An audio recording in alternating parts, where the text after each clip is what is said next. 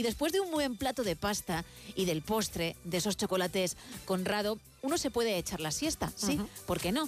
Pero si no hay sueño, también se puede tirar en el sofá y jugar a un buen videojuego, que eso es una maravilla. Y como no controles, se te pasa el tiempo volando. Y nuestro experto en la materia nos trae todas las novedades. Nacho García, muy buenas madrugadas. Muy buena madrugada, Gema. Compañeros, ha vuelto Sonic. Sonic Superstars es un juego en dos dimensiones. Volvemos a, lo que Sonic nos dio en, en, sus principios. Esos juegos de plataformas divertidísimos. Bueno, pues vuelven con plataformas evolucionadas y con la posibilidad de hasta para cuatro jugadores una partida. Y aquí vamos a poder jugar con Sonic, con Tails, con Knuckles, con Amy Rose. Ya está disponible tanto para PlayStation 5, PlayStation 4, Xbox Series, Xbox One y Nintendo Switch, además de PC Computer, Spider-Man, Marvel Spider-Man 2, la segunda parte que es la tercera, puesto que el primer Spider-Man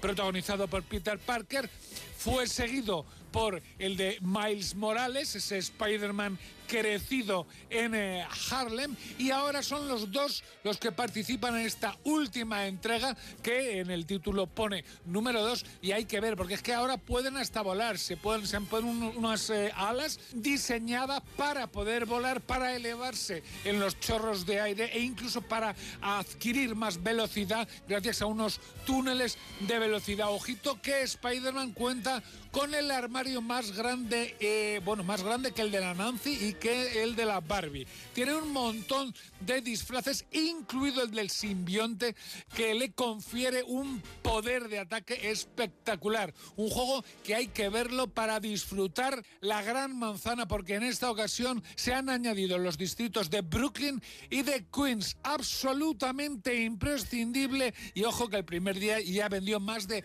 2 millones de copias. Y ojito, porque Magic the Gathering a meter como último mazo de cartas después del lanzamiento del eh, mazo reciente del Doctor Who, esa popular serie de ciencia ficción en la BBC, va a lanzar cuatro nuevos mazos de cartas del universo Fallout. ¿Recuerdan el eh, perrito albóndiga o la nuca cola en, ese, en esa atmósfera post-apocalíptica? Pues llega a este videojuego de cartas tan popular en todo el mundo, Magic the Gathering, y llegará el año que viene, pero ya se está anunciando para que vayamos abriendo boca.